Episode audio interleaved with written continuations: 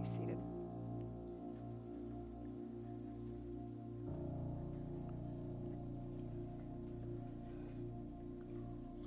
So, as I've been going through this whole series on the Gospel of Mark, and I know it's been a long one, we have this week, next week, we talk about the burial of Jesus, and then it's the resurrection.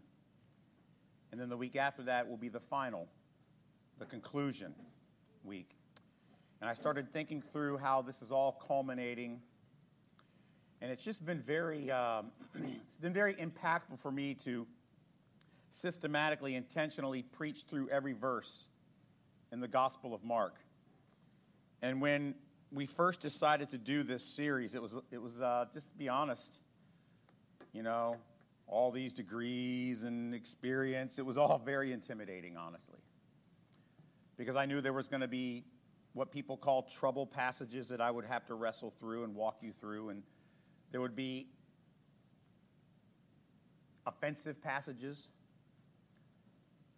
there would be a lot of things that would come from the gospel. Like I also knew that some people would get bored with it. 80 sermons in a series is a lot. I also knew that many people would not hear most of the sermons. And so some people would pick up, you know, hear chapter 3 and chapter 4 and not hear it again until chapter 9. And that also discouraged me a little bit. So there were a lot of consequences in deciding to do this series. And Yes, we have about three messages left after today, and that'll be it. I encourage you to make sure you catch each one of them. But I started thinking through all of that, and I came up with the, the, the title for today's message is The Consequences of the Cross, as we look at the biblical perspective from the Gospel of Mark about the death of our Savior Jesus on the cross. So, in the way of introduction, many of you have probably heard of this thing called Newton's third law It says, For every action, there is an equal and opposite reaction. Well, many have taken that physics concept and they have paraphrased it for morality and spirituality, and they've paraphrased it and changed it to this For every behavior, there is a consequence. And when you hear the word consequences, what's the first thing you think of? Probably something negative, right? oh, consequences. And mostly we do see consequences as something that we have to endure because of our words or our choices or our actions or how we treat other people. Sometimes when we experience consequences, we think they're a little bit unfair. Well, yeah, I deserve something, but that's too much for what I did. So maybe we feel like sometimes the consequences go beyond what our actions might deserve. You know, cancel culture does this a lot. Somebody says something offensive or makes a mistake, and it, it could cost them everything. We especially fear consequences that we might suffer because of someone else's choices or actions or words. That really stinks, right? Someone else makes a mistake, someone else does something evil, and their actions bring upon us consequences that we don't deserve. And we can feel these consequences hit us in many ways, right? We understand that, that there are physical consequences. Maybe there's an injury or pain of some type. Sometimes the consequences are emotional sadness, depression. Sometimes consequences that we endure are political. Sometimes they're financial. Sometimes consequences that we suffer are professional in our job. And then there's sometimes where consequences that we endure are personal or centered around our family, something we have done or something someone else does that hurts us personally or our family members. And that's why that's why we fear consequences so much, right? Because and that's the reason why humanly speaking, we hope to avoid consequences wherever possible. Even, even if we, nobody's ever said, I hope I endure every consequence I deserve. Deep inside, what we really think is, I hope I can avoid them or at least minimize them. We avoid them when we deserve them, and we especially avoid them if we think they're unfair. Sometimes we know of people in our life that escape consequences they deserve, maybe because of privilege, maybe just sheer luck, maybe they manipulate a process or a system. And that seems unfair too, right? I mean, if I've got to endure consequences, why can't they?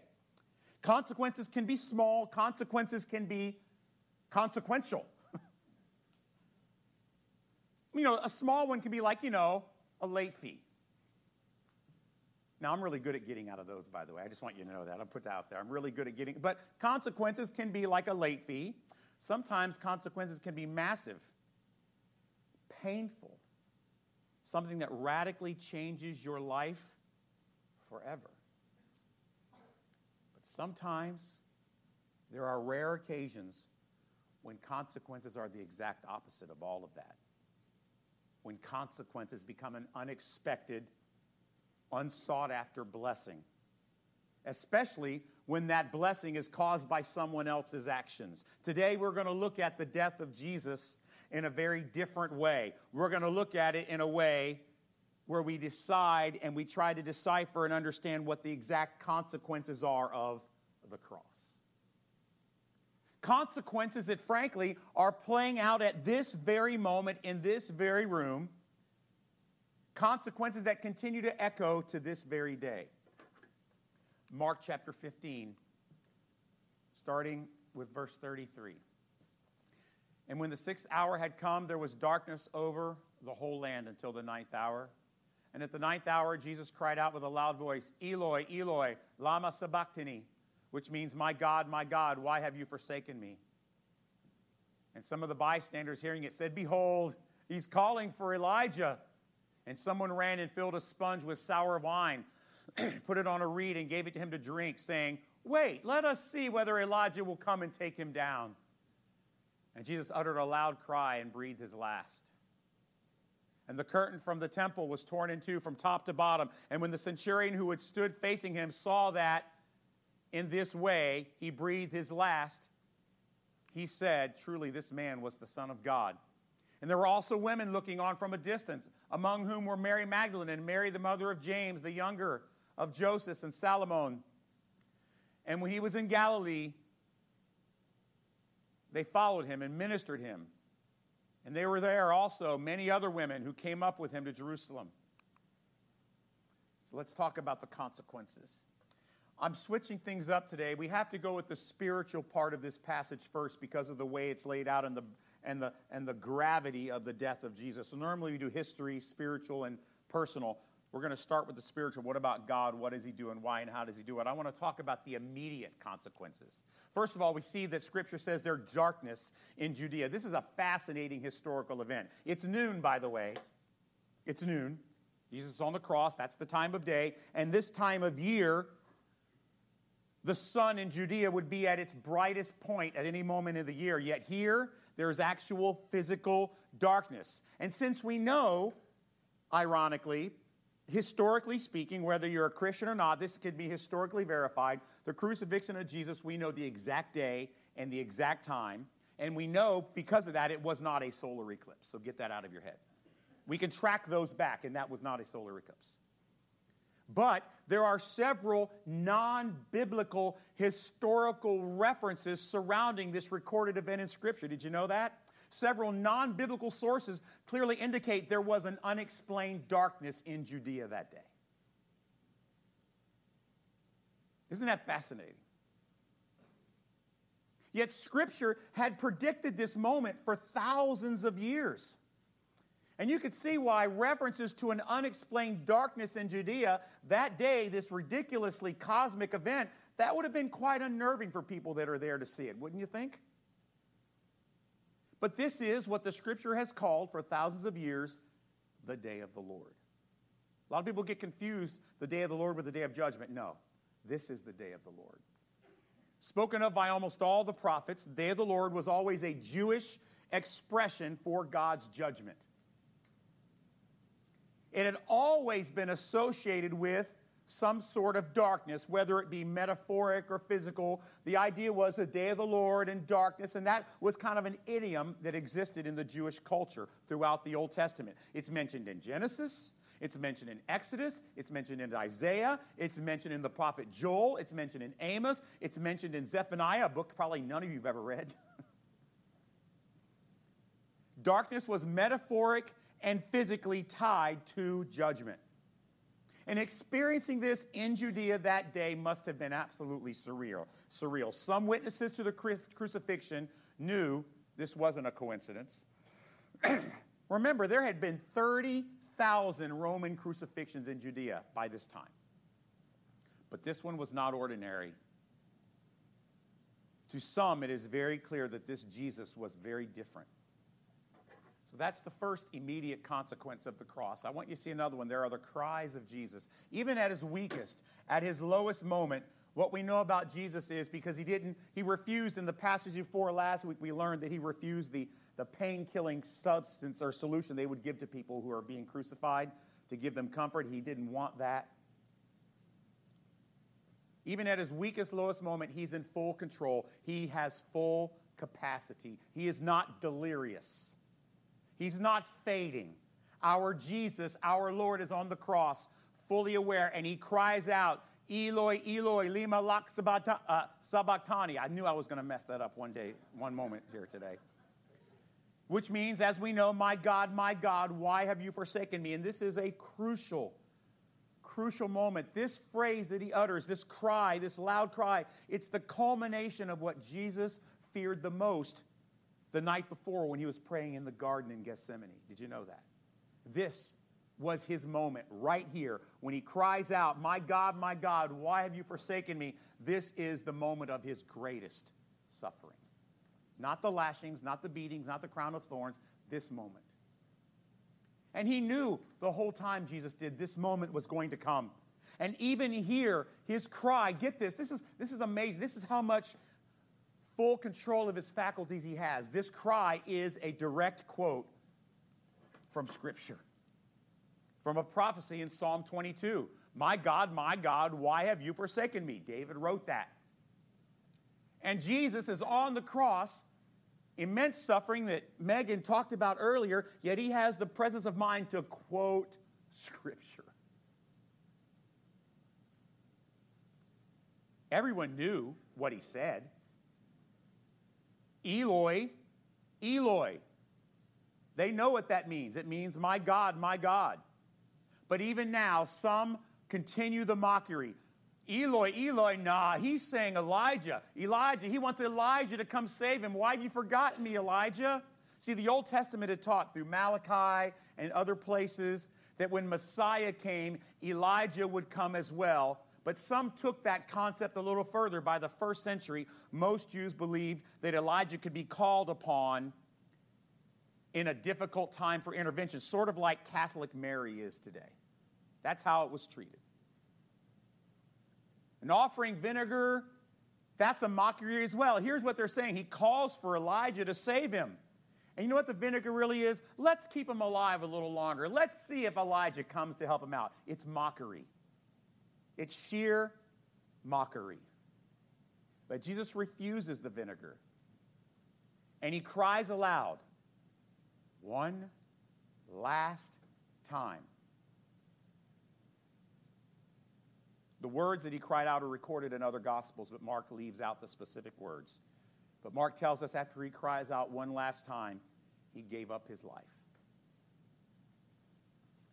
by choice.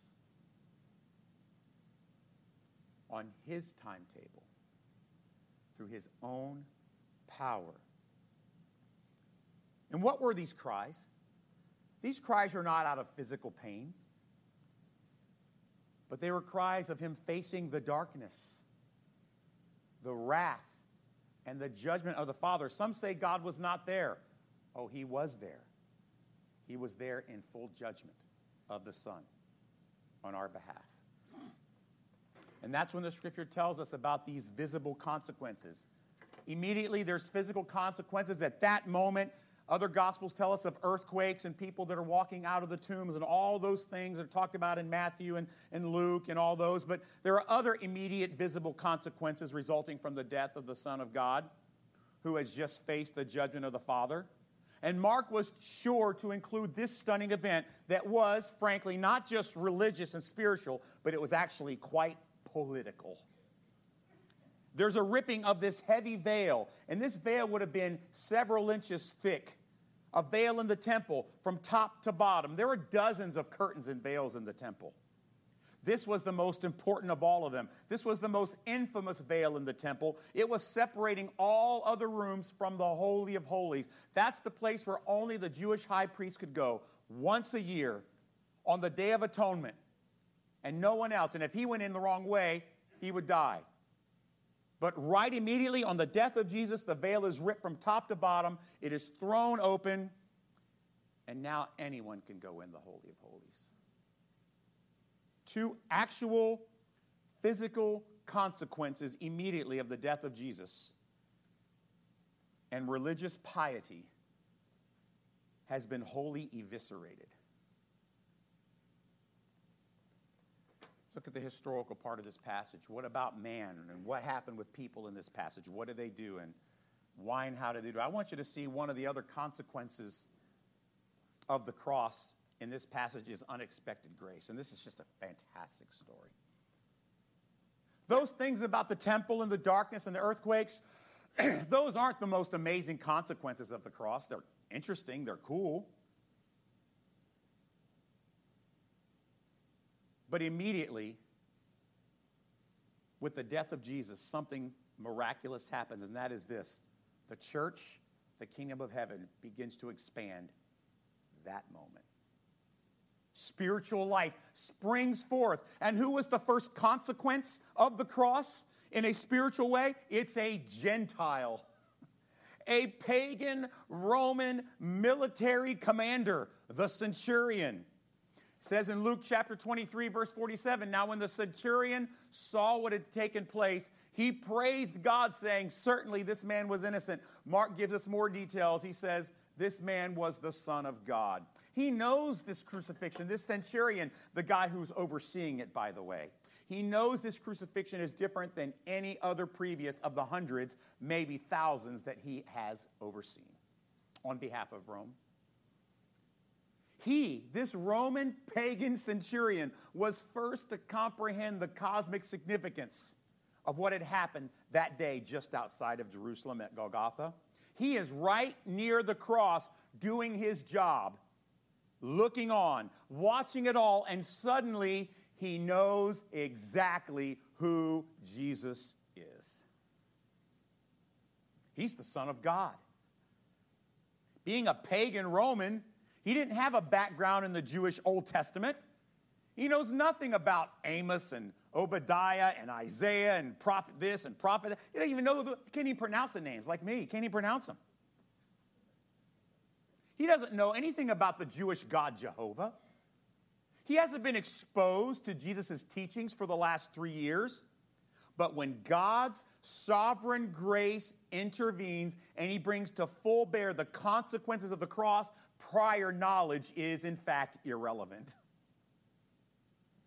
God gave him eyes to see past all the mockery, all the scorn, all the beatings, all the shame. And in that moment, the Roman centurion sees exactly who Jesus really is. Truly, this is the Son of God who came to die in my place so that I may have access to the Holy of Holies. Somehow, it all made sense to him. Divine intervention transforms him. And also, the scripture says several that were in his charge, other Roman soldiers, saw this and they also believe. Immediately, there is a Gentile Roman church right there on the hill of Golgotha. Then we see story of faithful courage. Mark points out the women in verse 41 that are with Jesus. And Mark says, These are the women that went back to him at the very beginning of his ministry. They said, the scripture says that they walked with him and they served him while he was in Galilee. That's where the Jesus' ministry started. They were eyewitnesses, these women, to his entire ministry. they would also be, by the way, the first eyewitnesses to his resurrection. While all the other men and the, and the disciples and the apostles are hiding out, afraid, these women are still there. They're grieving, they're watching, they're waiting, they're anticipating. They aren't apostles. Yet, with faith and understanding that the men don't have, even though, by the way, these men had been given the ability to go out in twos, remember earlier on, and, and perform miracles in the name of Jesus, they've seen all that. They know the power. These women didn't do that, yet they believe first. You know what this is evidence of? I love this. This is a great, what we call in the industry, a callback. Okay? Do you remember the story? I preached a sermon called A Mary Moment. This all goes back to Mary, who was Lazarus' sister. When they were all there a week before Jesus' death, they first get into Jerusalem. They're having dinner together. And she pours out and wastes an expensive flask of anointing oil. We only needed a couple drops. She pours the whole thing on Jesus. That close, unsolicited, personal, private realization that she had, the fact that she knew who Jesus really was one week before he died. And I shared with you in that passage that we preached that week that she was the first in that whole circle of disciples and followers and apostles. She was the first with full gospel understanding. She anticipated with that anointing the death of Jesus, but also his resurrection.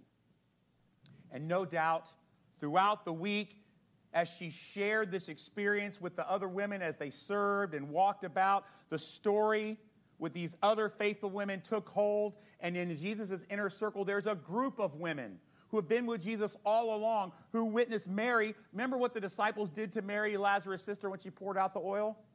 They yelled at her. What are you doing, stupid? That's expensive. What are you, an idiot? You're a fool. And what did Jesus do? Leave her alone. She knows what she's doing. You don't. And no doubt that incident caught a lot of people's attention. Mary, why did you do that? And I imagine through tears and just emotion, let me tell you why I know who he is. Oh, I know. And as they talk about it all week, this is the reason they have this faithful courage to be there, to looking at the cross while everyone else is running away scared. Imagine the glorious discussions they had about Jesus. Powerful, captivating stories that were all dismissed by the men. Then we see another eternal consequence. All of them are transformed forever. You have two miraculous consequences, right? First, the women with the intimate knowledge of Jesus and all of his teachings. Then you have these Gentile pagan Roman soldiers with absolutely no knowledge who have seen hundreds, maybe thousands of crucifixions by their own eyes with their own hands. They weren't worshipers of Jehovah. They weren't familiar with Elijah or Psalms or pagan they're just pagan, secular Roman soldiers. Yet miraculously, both groups, coming from totally different experiences, embrace spiritual truth, dedicating the rest of their lives to a man they had just crucified. We know, in fact, this is not speculation from Acts, that both groups, the women and those Roman soldiers, had a massive impact on the first century church. We know this. Who knows how many other soldiers and women heard those stories recounted of Golgotha that day and the impact it had. Both groups were transformed into powerful messengers of the kingdom, witnesses to the consequences of that cross. That's a lot there for you to chew on, but I want to talk, take you to the personal aspect of the story of the cross. I'm going to talk about personal consequences. By personal, I mean you. This was the tweet I sent out this week, social media. Faith in Jesus isn't a choice, it's the miraculous consequence of being unexpectedly targeted by God's grace. These women, these soldiers, are all examples of the glorious consequences of the cross, and we still experience consequences like that today. I want you to see that there are some unavoidable results that come from the cross. When God starts the process of saving his children, the consequences, the end result, is unavoidable for us as well. As a matter of fact, 2 Corinthians chapter 3:18. And we all with unveiled face beholding the glory of the Lord, that means when we're able to see who Jesus really is, we are being transformed into the same image from one degree of glory to another, for this comes from the Lord who is the Spirit. You know what Paul is describing here? A process of enlightenment, a process of redemption, a process where the, the consequences of the cross play out. And there is, frankly, if you think about it, there is no other rational, logical way to interpret these consequences we read about today other than this they're miraculous. They're unexpected manifestations of God's grace. Three years earlier, these women, they didn't believe they would be at the cross watching Jesus die, yet there they are. And when Passover detail for these Roman soldiers and the centurions, when Passover detail started a week earlier, they're there to keep the peace, remember? The Roman centurion had no idea he would become a follower of Jesus, yet there he does. Unavoidable consequences of the cross fully upended all of their lives, transformed their value systems, and they were never the same. See, once God started the process, the unavoidable result was this the irresistible gift of faith that enabled them to follow Jesus. For us today, the result of the consequences of the cross are just as miraculous and just as unavoidable. When the consequences of the cross manifest themselves in your life, there is only one end. You will follow Jesus. Because there is this thing I like to call invincible mercy. I'm going to read this passage to you from Psalm chapter 103, verse 10. He does not deal with us according to our sins, nor repay us according to our iniquities. Boy, I could just close right there with that one, huh? How many of you are glad that that's in the Bible? Just one of you in the middle here. Okay, two, okay. I mean, talk about avoiding consequences we deserve. Church, this is what makes our personal consequences of the cross so stunning.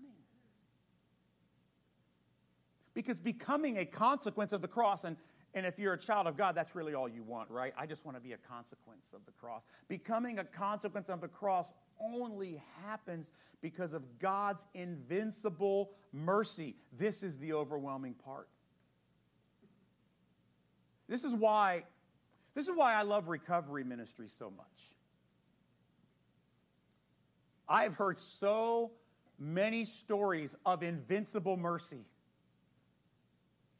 that overwhelmed its target, no matter what the obstacles were. I remember just not too long ago, heard the story of a man who was in a, a jail cell laying on cold, hard concrete with nothing spiritual around him, and suddenly he recounted how the presence of God irresistibly penetrated his heart. There was no pastor there, no worship team, no pew, no church building, just cold prison concrete. Oh, and by the way, the presence of the Holy Spirit. Those two things. I remember another story a woman who told me that she had started working a 12 step program for three years. And three years later, after being in the program for three years, she finally recognized the power of Jesus in her life. Two stories of people with no prior connection to God experiencing an unavoidable, invincible consequence of the cross because God decided it was time.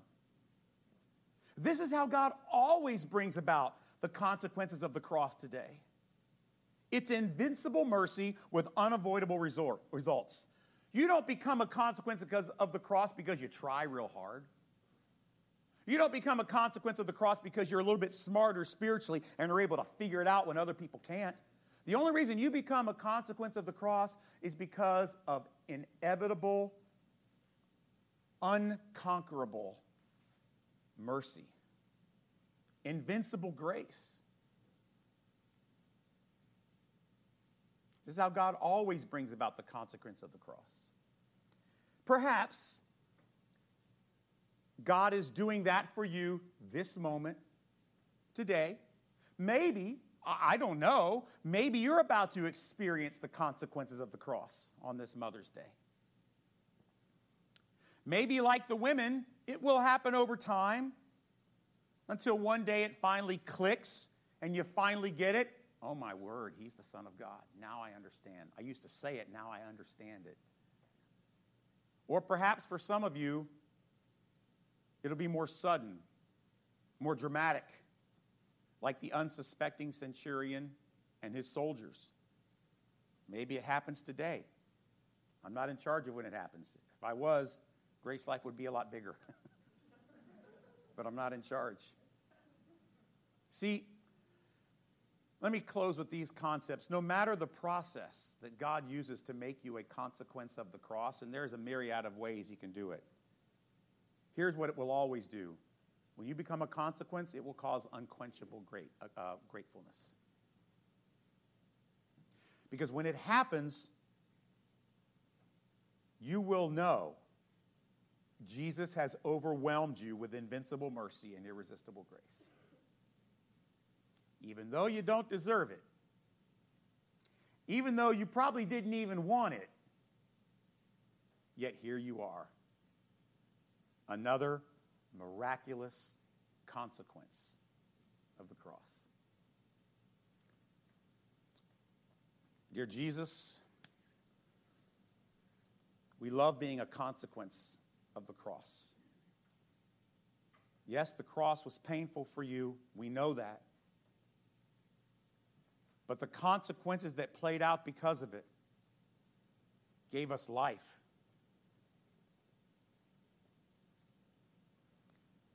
We recognize the only reason that we become consequences of the cross is inevitable, invincible mercy. We're so thankful that you don't give us everything we deserve.